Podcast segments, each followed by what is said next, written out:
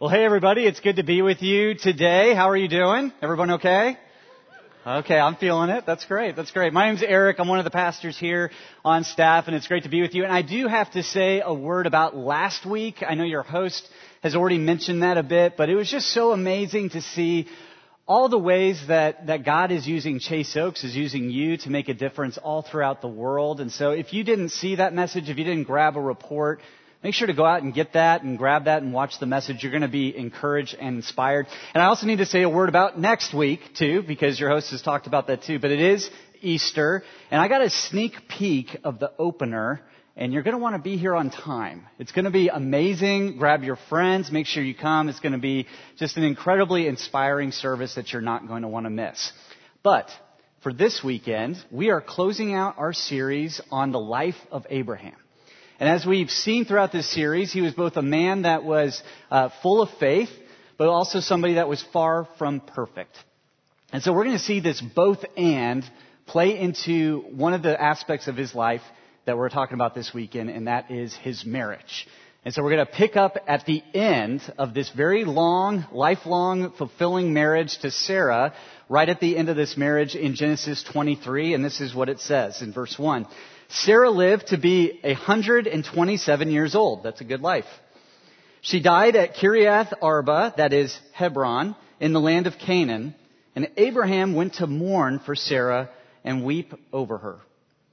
If Sarah was married at the typical age that they were in the ancient Near East culture, she likely would have been 15 when she tied the knot with Abraham, which I'm a pastor, I'm not very good at math, but if I did the math, and I did beforehand, that's an 112 year long marriage over a century together. Not bad, right? Can you even imagine? Don't look at your spouse right now. That'll get kind of awkward. Like, oh, I don't know if I want to do that. That's a long time. Like, uh, I, I don't even know after a hundred years, you know, what do you even get each other when it's your anniversary at that point? I mean, there used to be those lists. I don't know if people still do this anymore, but there's these lists that are out about what you're supposed to get each year of your marriage. Uh, and so just to remind you what you probably should have been doing all along, here's a few of them that stand out to me. The second anniversary is fiber. Uh, actually, I think it's more about fabric that's being woven together, but maybe when it's your second year of your marriage, all you can, avo- uh, all you can afford is whole grain bread. You have a great digestive system too. It's going to be awesome. So maybe you should try that if you've only been married two years. That's great. Tenth anniversary is aluminum because hey, we've been married a decade. Here's a canned good from me to you. Or the 18th anniversary is porcelain because nothing says happy anniversary like installing a toilet. You know, just make that happen. That's great. And the classic is the 60th anniversary is the diamond. You probably should consider getting a diamond before the 60th anniversary as well, but that is the classic one that's there too. But I could tell you something that's not on any of the lists that I looked at, and that is what do you get somebody for their 112th anniversary? And, and, and not only does that seem unrealistic uh, for the one reason being that most of us don't expect to live to be 112 years old, but it probably strikes us as unrealistic already, maybe a little too idealistic, because the thought of even being married 40 years or 50 years or 60 years is starting to seem more and more like a pipe dream. Kind of like something that maybe it happens for a few people who get to experience it, but if they do, they, they possibly lucked in to that kind of relationship. There's some of us that are probably wondering even if we want to be married for that long uh, and have that type of long-lasting marriage. I mean, uh, more and more times today, I think all of us want fulfilling relationships. We want depth of connection with each other, but I think more and more people are starting to question whether or not marriage is the right vehicle for that type of relationship. I mean, often today you start to talk to more and more people that they view marriage as something that is restrictive or stifling or possibly even unhealthy. And a lot of times it's based off of maybe an experience that we've had, either in the household that we grew up in or in a previous marriage or our current marriage that we have. My hope today is that God would re-envision us a bit on what marriage is and what marriage can be. And, really re-envision all of us, whatever our relationship status and history uh, and past and goals are, that He would re-envision us for, for how we can actually find the type of fulfilling relationships that we all want and we all desire. I, I don't know where in your life right now, with your relationship life, where it feels far from perfect right now. Whether it's a loneliness situation or if it is something in your current marriage or dating relationship or whatever. And I, I would encourage you, I know it's kind of hard, you don't have to say this to anybody out loud, but I would keep that front of mind as we're talking today because I really do hope that you would leave here inspired a little bit more that, that God wants this area of our life to be good. But as we talk about it, something that we need to acknowledge and kind of bring to the surface is there's a lot of cultural narratives that are out there when it comes to our relationships that are actually holding us back from the type of fulfillment that we, we typically want, that we definitely want. Uh, there's a quote from Dave Ramsey. He's a financial kind of expert and guru. Uh, he says something this that that if you want to live like no one else later, you need to live like no one else today. And when he's talking about it, he's talking about finances, you know, how most people kind of get into a place where later down the road they're, they're kind of living paycheck to paycheck and it winds up taking them to a place that they don't want to be. Um, but I think it also applies to relationships and marriage as well. That if normal marriage winds up kind of leading down a path that, that many of us have seen in a place of kind of unfulfillment or maybe stagnation or, or maybe just frustration, what does abnormal look like? Like, what do those couples do that kind of buck the trend and kind of push against some of the narratives that are out there? And to help us talk about that, I want to look at an abnormal couple, an abnormal marriage, and that is between Sarah and Abraham. And actually, the way that their love story starts out and is told is very different than the way that love stories are typically told in our culture today. Um, I, uh, most of our movies kind of follow a traditional pattern when it talks about romance and relationships. Like, I, and for the record, I have no problem at all with rom-coms. I'm kind of a big fan. I've seen my share of Hallmark movies as well. So, record, I, I'm not hating on that at all. I'm a big fan of all that. But I know the general flow of how they tend to go as well. It's Christmas time, and Holly Noel Evergreen is dating a lawyer from the big city. Have you seen that one? You've seen that one? Okay, good. I'm, maybe I'm the only one. And we all just know that that lawyer is just so, he's so wrong for her. And we know that. And then we're so glad when she escapes to the mountains back to her hometown and she meets Nick, the Christmas tree farmer. And when does the story end? It, it, it ends when they find each other. When they say, I do, or they kiss, or there's something about eh, the story and the tension really being resolved is being found or finding somebody. I think that's important for us to know because the story for Abraham and Sarah starts a lot differently. Like they find each other in Genesis chapter 11 and we don't really know exactly all the details, just that they found each other and they did. And then in Genesis chapter 12 we learn that life has not been particularly easy for them. It's that kind of that problem that they had that a lot of us have struggled with as well, where they were struggling with maybe uh, uh, with infertility and that they desperately wanted to have kids, but somehow that hadn't been brought up in their life, or um, that life had been challenging and full of different imperfections. I think it's important for us to recognize how their story goes because there's something that I like to call the perfect person myth. It's this myth that it goes a little bit something like this that if I find the right person, everything will be alright. That if I was just to get with the best person, the rest will all come together. And everybody that's married starts to laugh right now. And, and really, all of us know that there's something about that, that that isn't quite right. That when you actually bring that to the surface, it's like, yeah, you know what? I, I know that's not the way that it really works. That somehow finding the right person is just going to solve all my problems. And yet, we kind of have that underneath the surface quite a bit, that it kind of invades our life and it pops up in different ways and in different times. And maybe if you find yourself saying some of these other phrases, it might be that you're following a little bit of that cultural narrative. Where if you say something like, hey, if, if this was meant to be right, why would it, why is it so hard? Or shouldn't love come more naturally? I mean, if it, if it was, if this was true love, it wouldn't be difficult. And the challenge with this myth is that it fuels our fantasies. And it makes us feel like that the, the biggest problem that we have is finding the right person. And, and, sometimes, and this is how it shows up for, for those of us that are married, it could show up in this way where we say, you know what, that if, if my life isn't going super great and I'm with this person, that maybe somehow I found the wrong right person. Or it can show up this way that if we're single, that our biggest problem that we have in our life is being found or finding somebody that would come into my life. What I love about the Abraham and Sarah story is that it shatters the perfect person myth right from the start. I mean, the Bible, I love the Bible. It doesn't hide any of the imperfections that they have. Like, uh, Abraham is far from being the perfect husband, um, and we've seen that throughout this series. Uh, I don't have time to recap all of it, but if you go back to week two, Jeff talked about how uh, there was this time in his life where, in order to protect himself, Abraham tells a lie, and as a result of telling that lie, Sarah winds up in Pharaoh's harem.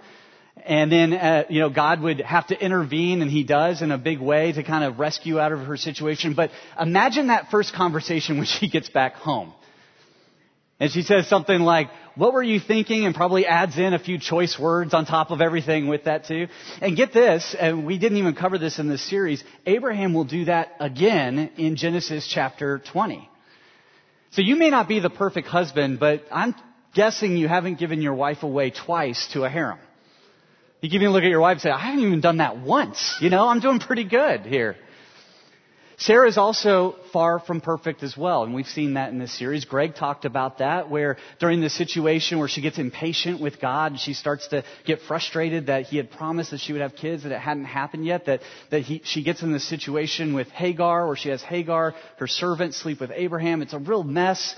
And throughout that whole process, she mistreats Hagar. There's a lot of mess that comes as a result of that. She's not perfect either. And their life was far from perfect. I mean, um, you know, throughout their life, they, they know the challenge of, of infertility and the pain that comes from that. They're constantly on the move. They deal with famines and, you know, insecurity and moving back. They, they have extended family issues with their nephew Lot. I mean, who of us don't have extended family issues as well? Life is far from perfect for them. And yet, what does an abnormal couple like them do? They are able to find a purpose that powers them through the imperfections and the uncertainty of life. I love how the book of Hebrews describes Abraham, and it's about his faith journey, but honestly, it's kind of a, a good, a good way to describe marriage as well. And this is in Hebrews 11:8. It says, "By faith, Abraham, when called to go to a place he would later receive as his inheritance, obeyed and went, even though he did not know where he was going. I, love that last phrase. He did not know where he was going. It's both a great way to describe the faith journey in general, but I think it's also a great way to describe marriage as well.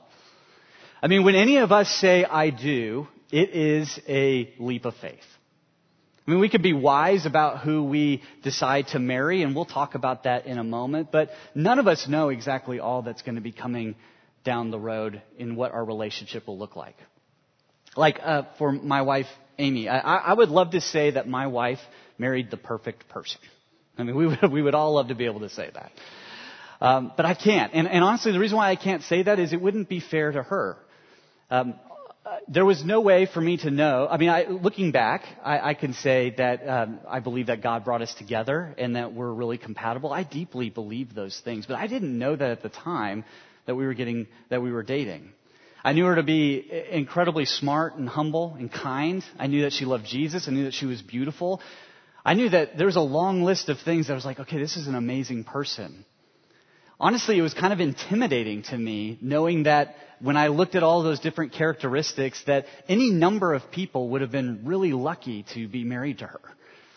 It was so intimidating, in fact, that when we, uh, when I proposed on the day uh, that I proposed, I still was like trying to make my case in my head. You know, um, I was like, okay, I've got to, I just got to make sure. I mean, she's, you know, you know, just make sure she's convinced. And keep in mind, I was about 40 pounds lighter than I am right now.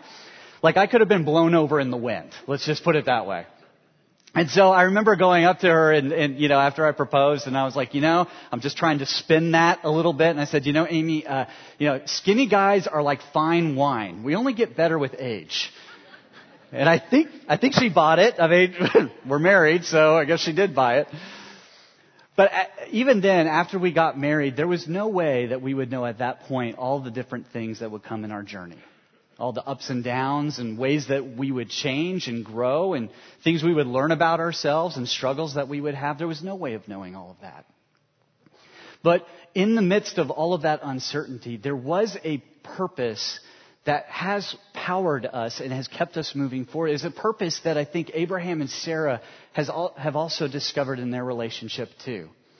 I, I, I like how John Mark Comer words it. He's a pastor and an author, and he talks about this purpose that helps push people through imperfection and uncertainty, especially marriage. And he says it this way. He says, the point of marriage isn't to find our missing half. It's to help each other become all that God intended our future real selves. In marriage, two people partner to that end. They see the best in each other, the person God created them to be, and they push and pull each other toward that goal. By the way, as a, as a side note, an important side note, that, that that principle doesn't just apply to married couples. We all need healthy and helpful friendships that, that help us go further and farther than we could ever get to on our own. Particularly, as an example, some of my friends who have chosen to be single. Um, the, the, way that our church uh, teaches about marriage is that marriage is a lifelong commitment between one man and one woman. Now, I know that not everybody here that's watching or in this room uh, agrees with that, and that's okay. You don't have to believe that to belong here. And wherever you land on that, we are, we're glad you're here. But that is the way that we teach on it. And some of my friends that are here who are same-sex attracted do believe that, and they have that as a conviction of theirs.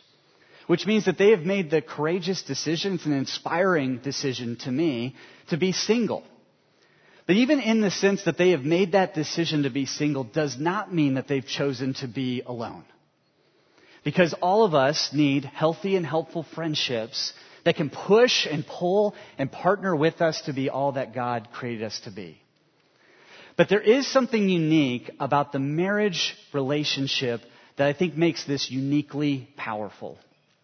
And I think it comes to the abnormal commitment that couples make with each other. That the way that God designed marriage to be was a lifelong, one flesh, bring two people together for a commitment that would create a space for intimacy, a space for authenticity, a space for growth and refinement that in the midst of all the ups and downs, the, the for richer and poorer, the sickness and health and all the changes that happen in life, that there would be an environment of safety and intimacy where we could actually become more and more of who we're supposed to be and refine each other along the way. Now, it's easy for us to say that kind of thing and just say, oh, that, that's great, that's marriage. And, and it's far different for us to actually experience that in our relationships together. And so, if you're married, I, I'd love to take a moment here to do what I call the abnormal couple test. And again, there's not, it's not like a written test. I mean, it's just in your mind here. But as, as you think of, is my marriage a place of abnormal commitment? I think there are four different characteristics that we kind of just even covered in what we shared in there that, that as you think about it, just say, hey, how are we, how are we doing in our relationship? Are we more in the flow of what most marriages tend to be, or have we kind of been in the more abnormal side? And as I say these four characteristics, they're kind of, you know, it's a relationship message. So they're in couples. You know, there's two that kind of go hand in hand with each other. The first one is purpose and partnership, and the second one is authenticity and safety. Let me start with purpose and partnership. That the, the best couples, the couples that have that long lasting abnormal connection, have an abnormal purpose for them. That they do see that as, hey, this is not just a place that is for my happiness. The happiness can be so, so fleeting. And if that's our main purpose of being together, it's like, well, that can, that can go in an instance. But if our purpose is to propel each other for who God's called us to be, that's, that's a lot deeper of a, of a connection there. And then in that goal, we have to partner together in an abnormal way to say, okay, I'm not uh, thick and thin, I'm, I'm with you, and we're pulling and we're pushing to make sure that that happens. And what that also takes is abnormal authenticity to get there. And what I mean by that is that both people in the couple in the relationship have kind of made a decision to say, I'm going to not hide my imperfections, but actually be open and honest uh, about them so that I can bring them out and actually connect with my spouse as we help pull and push each other in there, and that takes safety. You know, one of the biggest dangers of the perfect person myth is not just that we're looking for the perfect person, but also in those situations where we try to be the perfect person.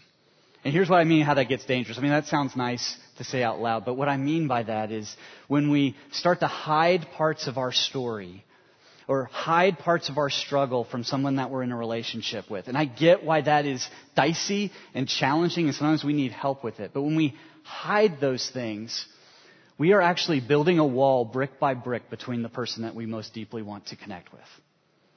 That nothing erodes intimacy like inauthenticity. But it does take safety to be able to do that. Now, some of us here, when I talk about safety, we are in relationships that, if we're being honest, are not safe. And, and if I can be honest with you, are not safe. If, if, if you are in an abusive situation, that is not merely an imperfection to push through. Could you hear me on that? Like, it is not something to just say, okay, I'm going to stick with it. It's going to get, that is something that you need to get help with. You need to get out with. You need to get out of. You need to call the police. You can call us. But that is not something to just put out with. Please get some help with that. But there are others of us as we look over those four characteristics and we think about our own relationship. We're like, okay, it's not an abusive situation, but if I'm being honest, it's also not quite where it needs to be either. And, and the thing with a normal, in the normal world, most, most couples do, is it's just easier to blow that stuff kind of off. And say, you know what? Like, man, I'd just rather not deal with it.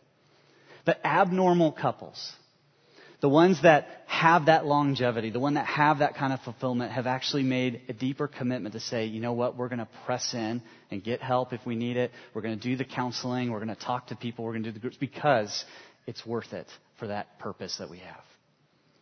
That's marriage. Now, I know some of us here are saying, okay, I, I, that, that's great, but I'm single and I, you know, I, that all sounds wonderful and I would love to, I would love to have that. And, and, and so that's an interesting thing that I'd love to transition to talk about because I think the same principle applies there as well. That if we want a marriage like no one else, we, we probably need to date like no one else either. But I know that that's challenging and tricky. In fact, uh, that was something that Abraham himself struggled with too. Um, and that's where we're going to get into a really fun story. A- after Abraham, uh, after Sarah passed away, Abraham would live another 38 years. It's a long, long time. And, and let me make a note on that too, because I think this is important. That some of us in this room, some of us that are watching, have lost a spouse. Fact, I'm thinking of a few of you right now. And that is one of those times where it could start to feel like, okay, is my, is my purpose done? And I hope what you would learn, and I hope what you would discover as you're navigating the grief of that, what Abraham discovered that God wasn't finished with him yet. He's not finished with you either. There's still big things that need to be done. There's still lives to impact and purposes to achieve and to press in on that. For Abraham, he had a big purpose to complete, and in this case, it was to carry on the promise. You know, after his wife passed away, he was thinking of the next generation. He was thinking of his son Isaac. And knowing that Isaac needed to find a mate that was similar to his relationship with Sarah, someone that would continue on the promise. Now, in that culture, that was Abraham's responsibility to find a mate for Isaac, for, uh, for his son. Um, which might strike a few of us as strange. I mean, in our culture, I, I know there are other cultures that, that do, and some of us uh, come from that, um, where it was the parents' responsibility to set that up, but that's not uh, the way it is for most of us. And so as we read this story, some of what we're about to read, as we see how uh, Abraham went about trying to get a spouse for Isaac might strike us as a little strange or creepy. And I have a theory about all of this that most love stories are just a few degrees away from being creepy when you really think about it. Like, uh, for instance, uh, when uh, Amy and I were dating, we knew each other for five years before uh, we started dating.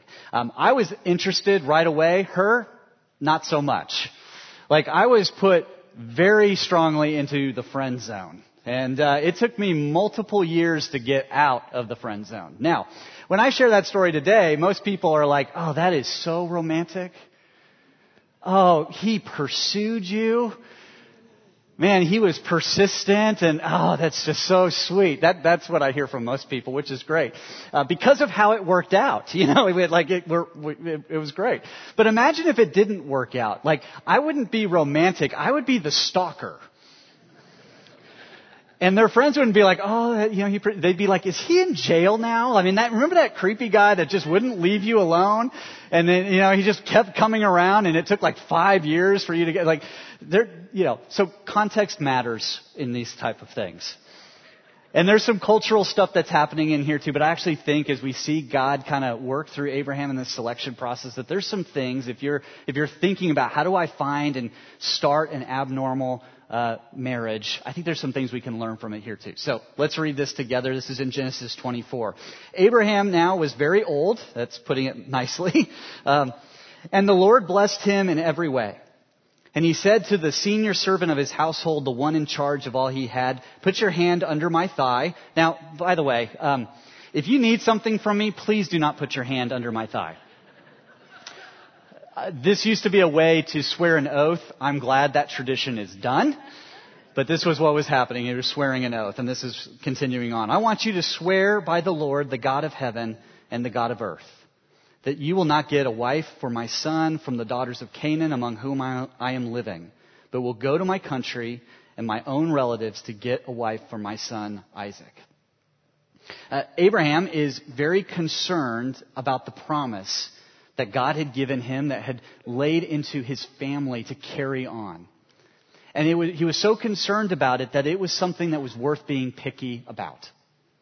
In fact, he sends his servant on a journey that um, is 500 miles north of where he was at because it was so important for him to be picky about that. And that brings me to principle number one of how to choose well. Know what you're looking for. Know what you're looking for. You know, um, for Abraham, he was looking for somebody that would uh, would be as faithful and, and, and a great journey mate um, that Sarah had been for him. And the same is true for, for us as well, that, that what we're looking for is somebody that can journey with us, that can be a great journey mate with us along the way. And for those of us that follow Jesus, if we've made that commitment, what we've said is that, uh, you know, a lot of our journey may be undefined and we're not exactly sure all that will happen, but we have made a decision to say that the most important thing of our journey is that we're following hard after Jesus. And that we want His path to be the path that, that leads to life and leads to fulfillment. And that's what we want to follow along with. And so as we think about the top of the list, as you think of who to look for, Follow, finding a fellow Christ follower has to be at the top of the list. The way that Paul talks about this in the New Testament is he says to not be unequally yoked. It's a farming metaphor where you have two oxen that, that are pulling a cart and they're actually connected by a yoke, a, a big wooden connecting piece.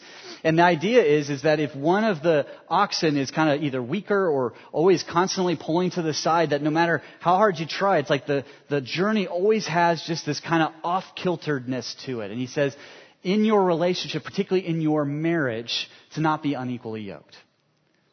I know that there are some here that are in this room that uh, that are married and they're not married to a Christ follower. There's lots of ways that that happens, and there's ways to be faithful about that. That's uh, God. God works through all of that. But I think if you were to talk to them, they would say, "Hey, it's complicated too." And that if I'm starting fresh, if we're trying to actually align my life with someone else, that it just following this advice makes all the difference in the world. Along with that, though, of, of looking, of knowing what you're looking for and finding a great journey mate, I've just found that um, that you know, if you are looking for someone, it's it's helpful to be on the journey already.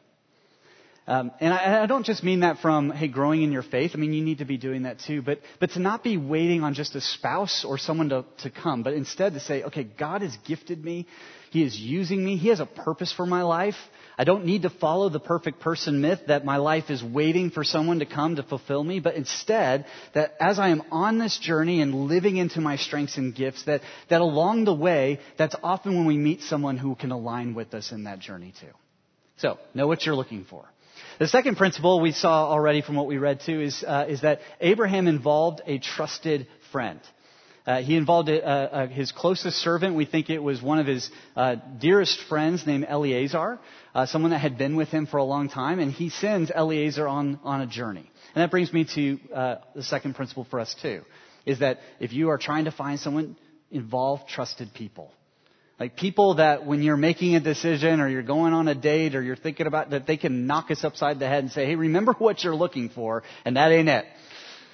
People that can kind of help us and they say, hey, I know the big goals that you have for your life. I am for you and you know that and we need to listen to those people. And Abraham involved one of those people in his life. He sent his friend on this journey to do it and Eliezer goes on this journey. And as he goes on this journey, uh, the 500 uh, mile journey north, um, he gets to uh, Abraham's old hometown and he prays for wisdom, which is a good thing to do if we're looking for someone uh, that can join us on our journey. So he prays, and this is what he prays in Genesis 24, verse 12. He says, Then he prayed, O Lord, God of my master Abraham, give me success today and show kindness to my master Abraham. See, I am standing beside the spring, and the daughters of the townspeople are coming out to draw water. May it be that when I say to a young woman, please let down your jar that I may have a drink, and she says, drink, and I'll water your camels too, let her be the one you have chosen for your servant Isaac. By this I will know that you have shown kindness to my master. Now, I don't recommend setting specific tests for God. like, please don't leave here and say, well, the next one that walks into Chick-fil-A is the one, you know? Um, that's how you're the creepy guy if you do it that way. So don't do it that way. But I do think it's important to think about what Eleazar prays for because it's significant what he decides to pray for in this instant. Um, he prays that, hey, when he goes out there and he asks for a drink, someone would come up and be hospitable and offer him a drink. That then this person would actually go above and beyond their hospitality. That they would actually offer to water his camels. And it's important for us to know the context of this because a camel that's thirsty could drink about 50 gallons in a few minutes of water. And so if he has 10 camels that are thirsty, you do the math. That's 500. See, again, pastors, we can do math sometimes too. Imagine the amount of hospitality, imagine the amount of servanthood that it would take to, for someone to do this. That brings me to the third principle of what to look for. Look for uncommon character. Look for those people that are kind when no one's looking. For that person who is sacrificial. For that person who speaks well of others when they're not around. On the flip side, I would say keep an eye out for those red flags that you know are red flags that we dismiss of like, oh, it's no big deal. It's like, it is a big deal to look for that uncommon character because that makes all the difference in the world. And so, he prays this, and right after he prays this, it's fascinating. It's like, you know, he prays, and all of a sudden this person shows up named Rebecca. It's like just out of the blue. And goes with everything that he had prayed for in this instance. He, you know, she shows up and she's like, "Hey, let me water your camels too." And if if we were in that moment and this person shows up right after we prayed for it, we'd be like, you know, this is the one. Like this is amazing. Like, oh, it's got to be the way it is. You know, this is exactly what God. And I find it fascinating what Eleazar does right after this because he does something completely different than what I would have done. Um, in Genesis 24:21 he says, "Without saying a word, the man watched her closely to learn whether or not the Lord had made his journey successful." Meaning, he proceeded cautiously. He said, "I think this is what God's up to. I think this is it, but I'm not sure." He took his time. And that brings me to the fourth and final one. Take your time. Like if us choosing somebody to join us on our journey is one of, it's one of the most critical decisions we'll ever make. To take our time. it's so easy in these moments to kind of get caught up in emotion and kind of like, oh, this is it. And I, I've often recommended to couples to taking at least a year together, which I know sounds kind of crazy, but I just, I, and this isn't a rule or anything. It's just the wisdom of saying that sometimes there's something to seeing somebody through all the different seasons of the year of just what they're like throughout the different ups and downs and, and being able to see that that can make a huge impact in our life. So take your time. So the story does end where uh, Rebecca is the one that God brought into uh, uh, Isaac's life. and she does come back, and, and they, it's amazing that, that, that God works, and uh, He blesses them. He, he uses them to continue the purpose of what He would do through the nation of Israel, and yet their life would be far from perfect as well, too. And so today, as we kind of wrap up, as we talked about a lot, um, I want to ask you to think about where you're at when it comes to your relationships. You know, when, when we talk about the normal uh, versus the abnormal, when we talk about the, the, the abnormal people that somehow have figured out a way to find the fulfilling life and, and somehow have broken the mold and pushed against it versus some of the ways that we can drift relationally, I just want you to say, is there, is there a way when you think of either your marriage or your dating life or even just your friendships where you started to drift a little bit into normal? Where we've started to kind of not fight for that bigger purpose in our life. Or maybe the authenticity in our marriage is just not, not where it needs to be. Or maybe we haven't done the work we need to do to create a space of safety with that person that's closest to us. Or, or if you're dating, if maybe there's just a, you're, you're on this path and you're like, man, you're excited about something and yet when you think about it, it's like, hey, I, my dating life is actually kind of normal right now. And I don't want a normal marriage. I want an abnormal one. You know, as you think about all of this, what encourages me is that when we're in these moments, all of us, when we think back on our relationship life, even where we're at right now, we could probably all say that it's far from perfect. And we could probably all have regrets and shame and guilt and all of those things. And, and I don't think that that's what God wants for us in this moment. I think what He wants is He wants to meet us wherever we're at with His grace and with His empowerment and say, I want this area of your life to be good. And I'm willing to meet with you there and help you. It's not going to be perfect, but it's going to be full of purpose. And so, with that, would you pray with me? Father, we thank you that you are a God who is not caught up by our far from perfect past, our far from perfect relationships. Father, we know that you want to meet us wherever we're at with your grace and your empowerment and your wisdom. That you want our closest relationships to be good. And that in a culture and in a world that tends to just have an undercurrent that undermines the closeness of our relationships, Father, would you meet us with your grace and your empowerment to help us push against that? Would you make us a little bit more abnormal so that we could have a marriage or dating life or friendships like no one else? It's in your Son's name that we pray these things. Amen.